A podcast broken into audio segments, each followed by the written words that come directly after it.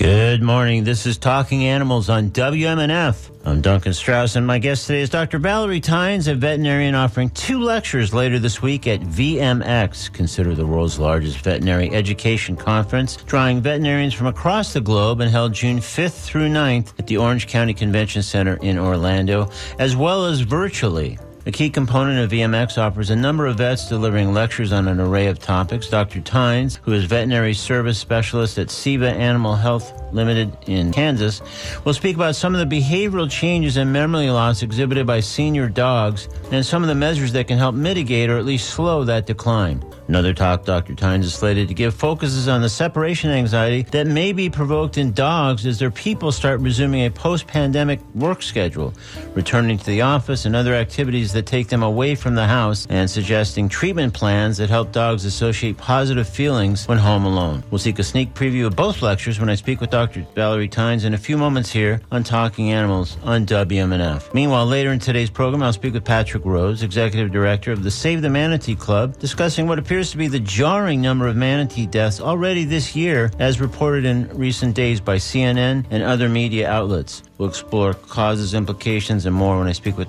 Patrick Rose later in today's show. Right now, though, let's talk senior dogs and more with Dr. Tynes. With a reminder that I invite you to join the conversation by calling 813 239 9663, emailing DJ at WMNF.org, or texting 813 433 0885. This is Dr.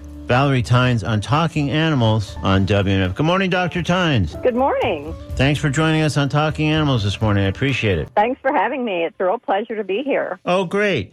So, you seem to hold a pretty singular position as a veterinarian. I want to discuss what your current job involves day to day. But first, let, let me ask you, maybe if I could, just to trace your career path a little bit as a vet before you landed where you are now. You bet.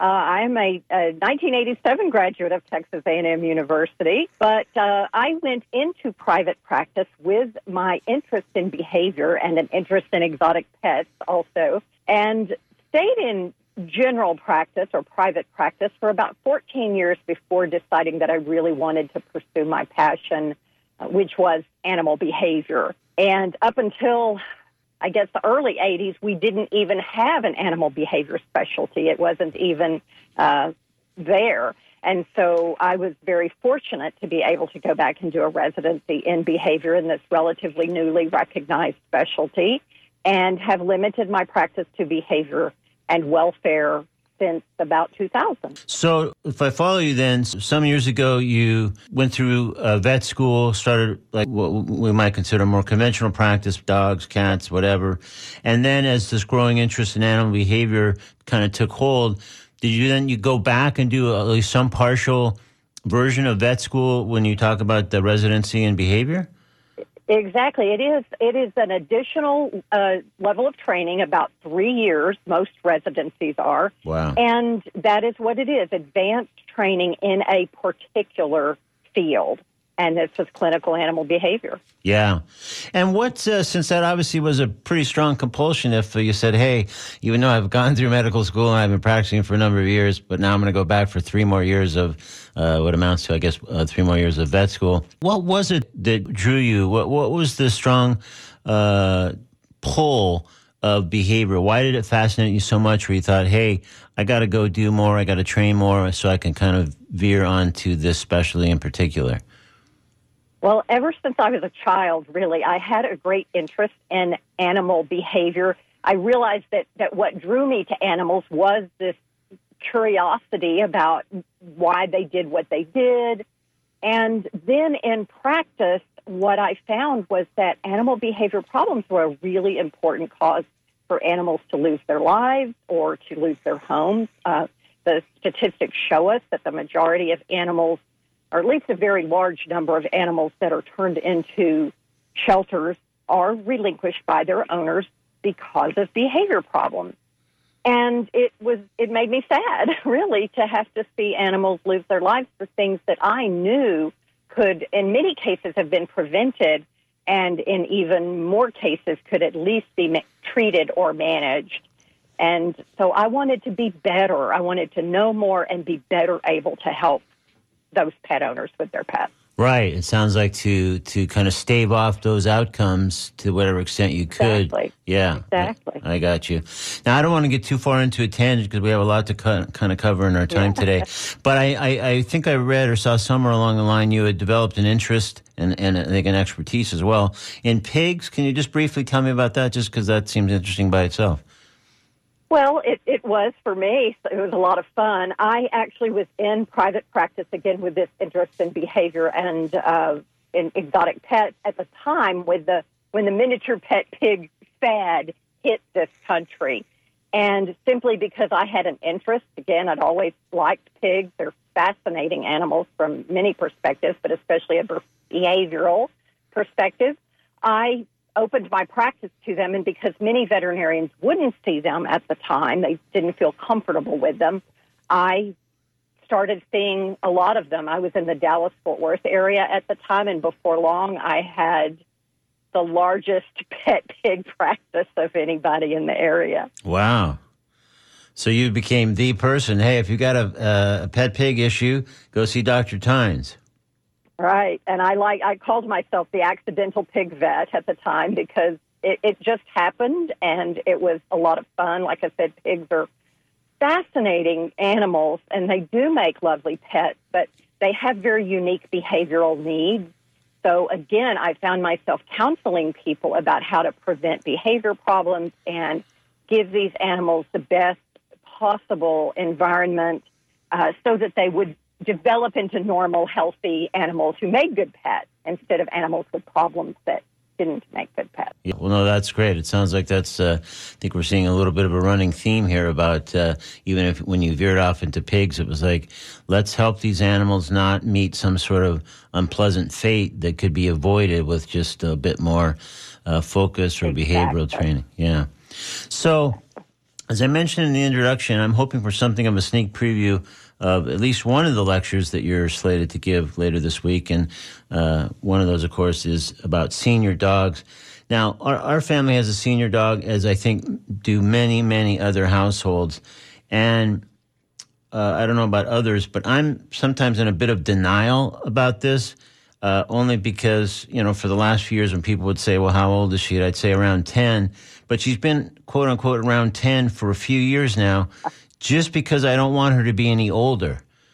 And uh, Right. I so, understand. yeah, I'm sure that's not not too uncommon.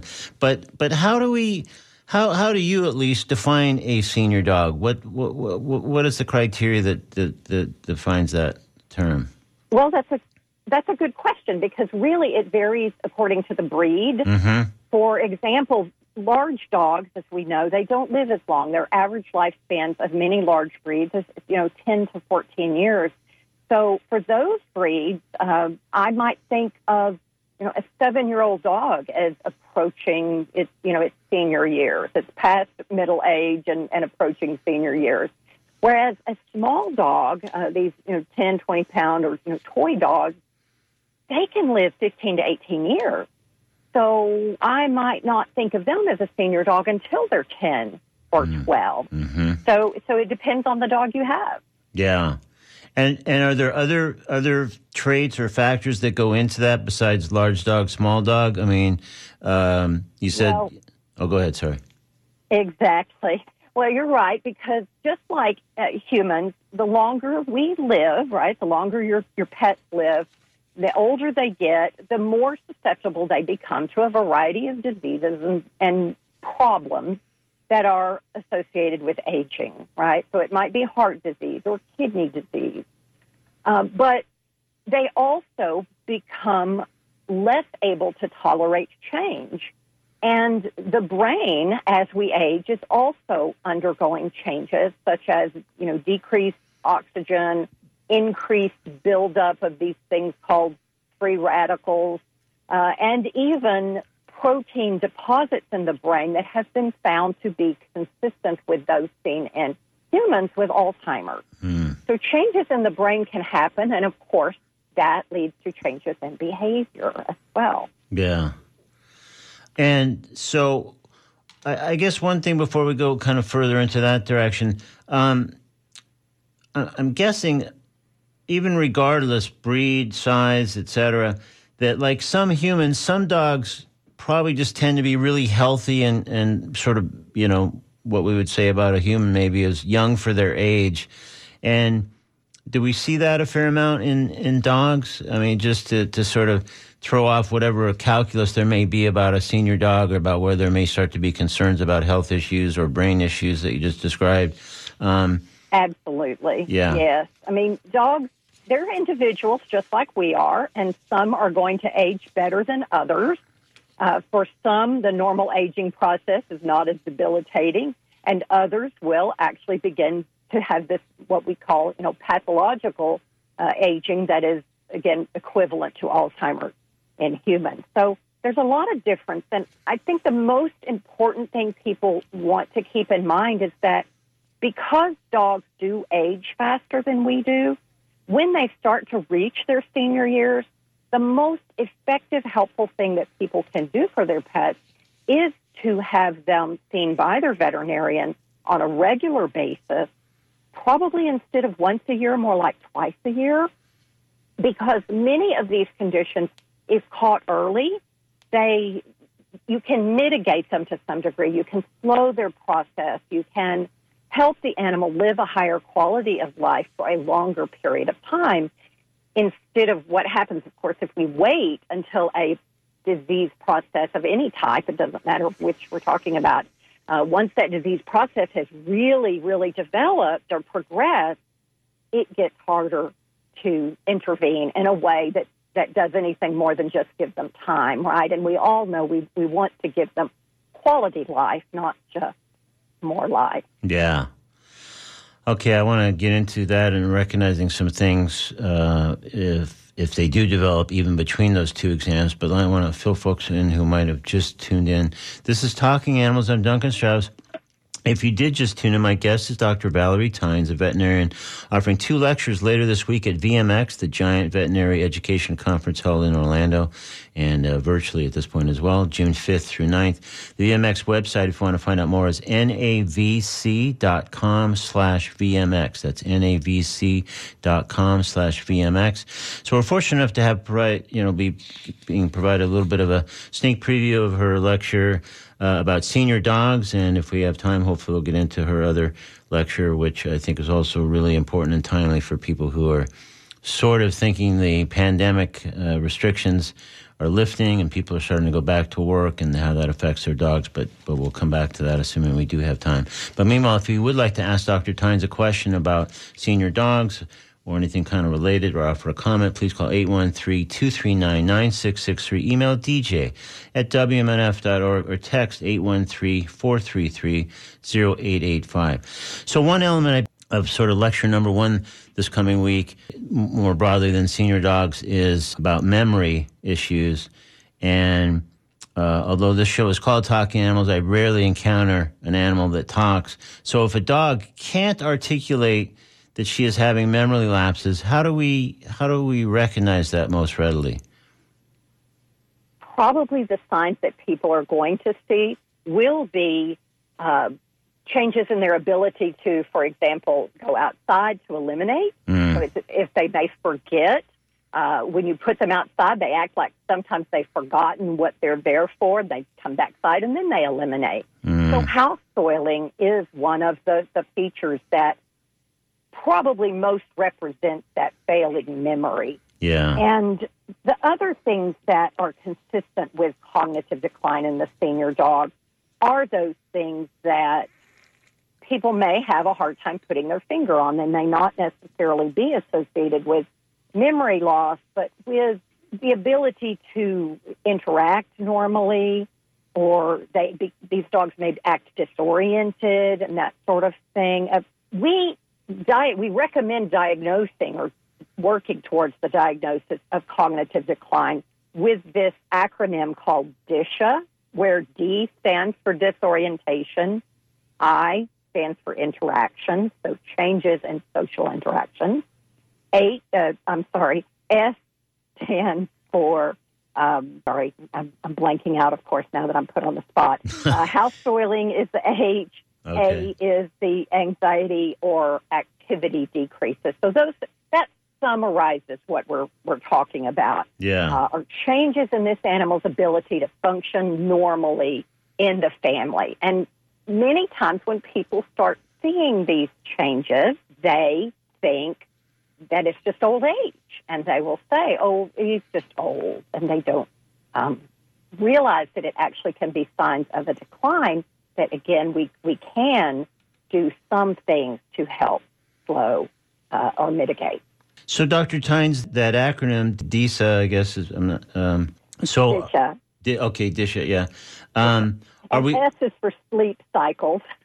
oh, okay. All right. I knew so I was missing one. Sleep wake cycles changing. You know, the dog that sleeps all the time, and again, people will often say, "Oh, he's he's just old," but those changes can represent cognitive decline. Yeah.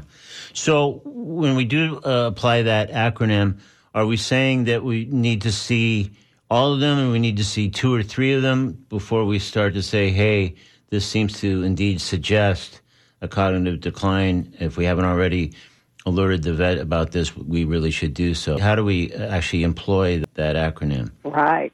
That's a great question because many of those signs and symptoms can also often be associated with certain disease processes that are common to the aging dog. So, for example, if a dog is starting to have kidney problems or it develops diabetes, you may see house soiling. Uh, if it develops an endocrine problem like hypothyroidism, they might, uh, their sleep wake cycle may appear to change and they will sleep more often. So, the first thing people should do, really, if they see any of these signs, is take their pet to the veterinarian and let them screen them for some of these common diseases uh, and these other features that sometimes you know pet owners will overlook. So I guess that's to winnow down what is going on. Is it indeed what, what we thought about the cognitive things, or is there actually something medical that right. needs to be attended to? Yeah, exactly. And because cognitive decline has been something that's shown to progress slowly with time, what the studies show is that, let's just say dogs over 10, uh, between 10 and 12, uh, a certain percentage of them will have two of these signs. But then if you follow them up a year or two later, you will find that they've added more signs. So it, you do sort of count the number of, of these signs under DISHA that they have, and that kind of helps you evaluate how severe is this? Is it mild, moderate, or is it very severe because they have every one of these signs? Right. So it sounds like an evolution that you're really uh, almost using a, a scorecard to uh, exactly assess. Yeah.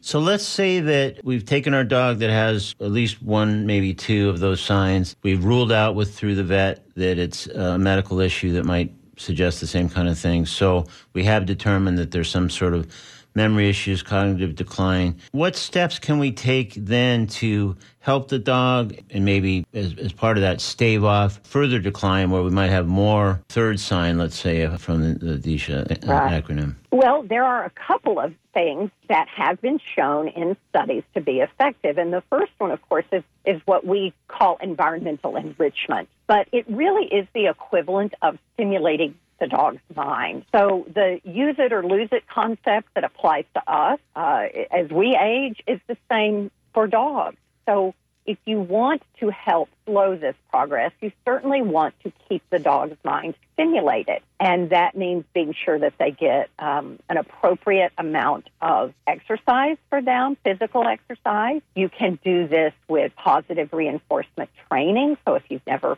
trained your dog, you can certainly engage in uh, positive reinforcement training to do just very basic things like touch a, a target or something like that. Mm-hmm. Keep that mind stimulated. And and the other thing we encourage is the feeding of dogs in food puzzles or food dispensing toys as opposed to feeding them in bowls mm. so that they have to, to work to get their food out a little bit. And those are the, the main tips I recommend as far as mental enrichment And the other tool that we found to be useful is some degree of nutritional support for the brain. So again, just like in humans, there are certain molecules that we found are lower in the declining brain and higher in the healthier brain. And several of these things have been shown to help human memory when, when we give them to, to people. So there are supplements that you can give your dog to help increase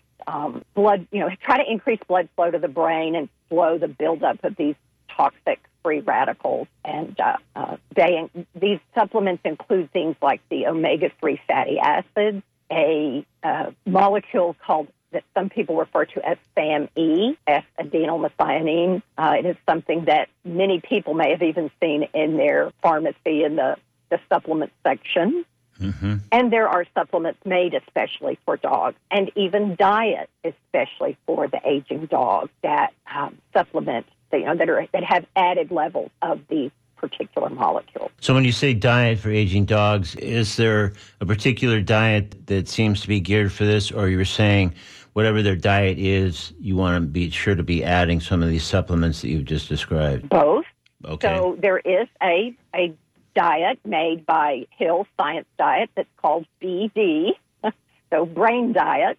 Oh, wow. And this okay. is a diet that has been developed with um, a variety of added ingredients, such as the omega 3 fatty acids and, and antioxidants. And ha- this particular diet has been shown in studies to help improve uh, these signs associated with brain aging. Now, Dr. Tynes, I guess that would, to me, raise an immediate question. Is there either a downside to the Hills BD or some other factor? Because otherwise, if you had an aging dog and you were starting to see these signs or just didn't want to see these signs unless the cost was prohibitive or something, why wouldn't someone just say, well, let's put our dog on the BD? Right. Well, there's probably it's probably not the best diet for a young uh, young growing dog, right? Yeah. Because the protein and fat levels will be different, but probably once your dog reaches middle age, uh, it's unlikely that there's a downside. Hills makes a variety of different prescription diets and some are more appropriate than others. If the dog had, for example, cardiac disease or kidney disease, then people would want to consult with their veterinarian to determine which was the best diet for that dog. So it might be that what's in the BD might not be ideal if the dog had um, another disease process. I, yeah, so like a which prescription diet is best and, and more to the point, not working against the best interest of that dog, depending on what their medical story might be. Yeah, I got you. Again, this, there, there is a supplement available called Senilife that. What's uh, that? Sorry, what's it called again? It's, it's called Senilife, so S C N I L I F E. Okay. And it contains a lot of these ingredients we've talked about, and it has also been shown in studies to help decrease some of the signs associated with brain aging. And so there's an option for people if they can't give their dog a particular diet for whatever reason, if, if they really like the diet they're feeding, it's just right for the dog. Uh, some dogs have GI problems that um, make them more sensitive to diet changes, and there is always supplementation. So that's not a wrong way to go. Okay, again, this is Talking Animals. I'm Duncan Strauss. My guest is Dr. Valarie Tynes, veterinarian slated to deliver uh, two lectures later this week at VMX, the huge veterinary education conference held in Orlando and uh, also available virtually uh, this year as well. So, as we're noting, one of our lectures deals with senior dogs, changes that can occur with their memory and behavior, and how us humans can help with that. So, we do invite you to join the conversation by calling 813 239 9663, emailing dj at wmnf.org, or texting 813-433-0885. So I guess because of the acronym, I'm just wondering if more broadly than memory difficulties are what we're talking about also effective for what certain kinds of behavioral changes that we would see, or or sometimes those, depending on what they are, call for a more specific kind of intervention? Right. For example, one of the things that we also see in aging dogs uh, is an increased incidence of things that cause them pain or discomfort. And I would suggest that overlooked or inadequately treated pain is a very, very common cause for behavioral changes in dogs. So again, you might have a dog that suddenly begins house soiling, uh, and it could be just because it hurts too much to go down the stairs into the backyard. It, it had done that for years, and it was not a problem, but now um, it hurts too much, so they avoid doing that. Yeah. So people need to also be aware that, that behavioral changes can just represent that the dog is uncomfortable. And we may need to make, uh, you know, certain changes to the environment to help this aging dog. I often suggest to people that you need to almost treat your your senior dog like you would a puppy. Maybe you have to go back to confining them uh, to a smaller area when you can't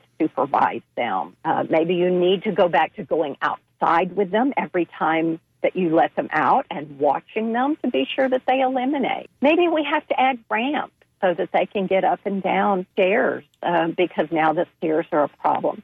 Maybe they need to go out more often because they have not only that failing memory, but also certain medical conditions that lead them to need to urinate more often, Mhm. for example. And they just need certain um, modifications to how we treat them to help them be able to do the right thing.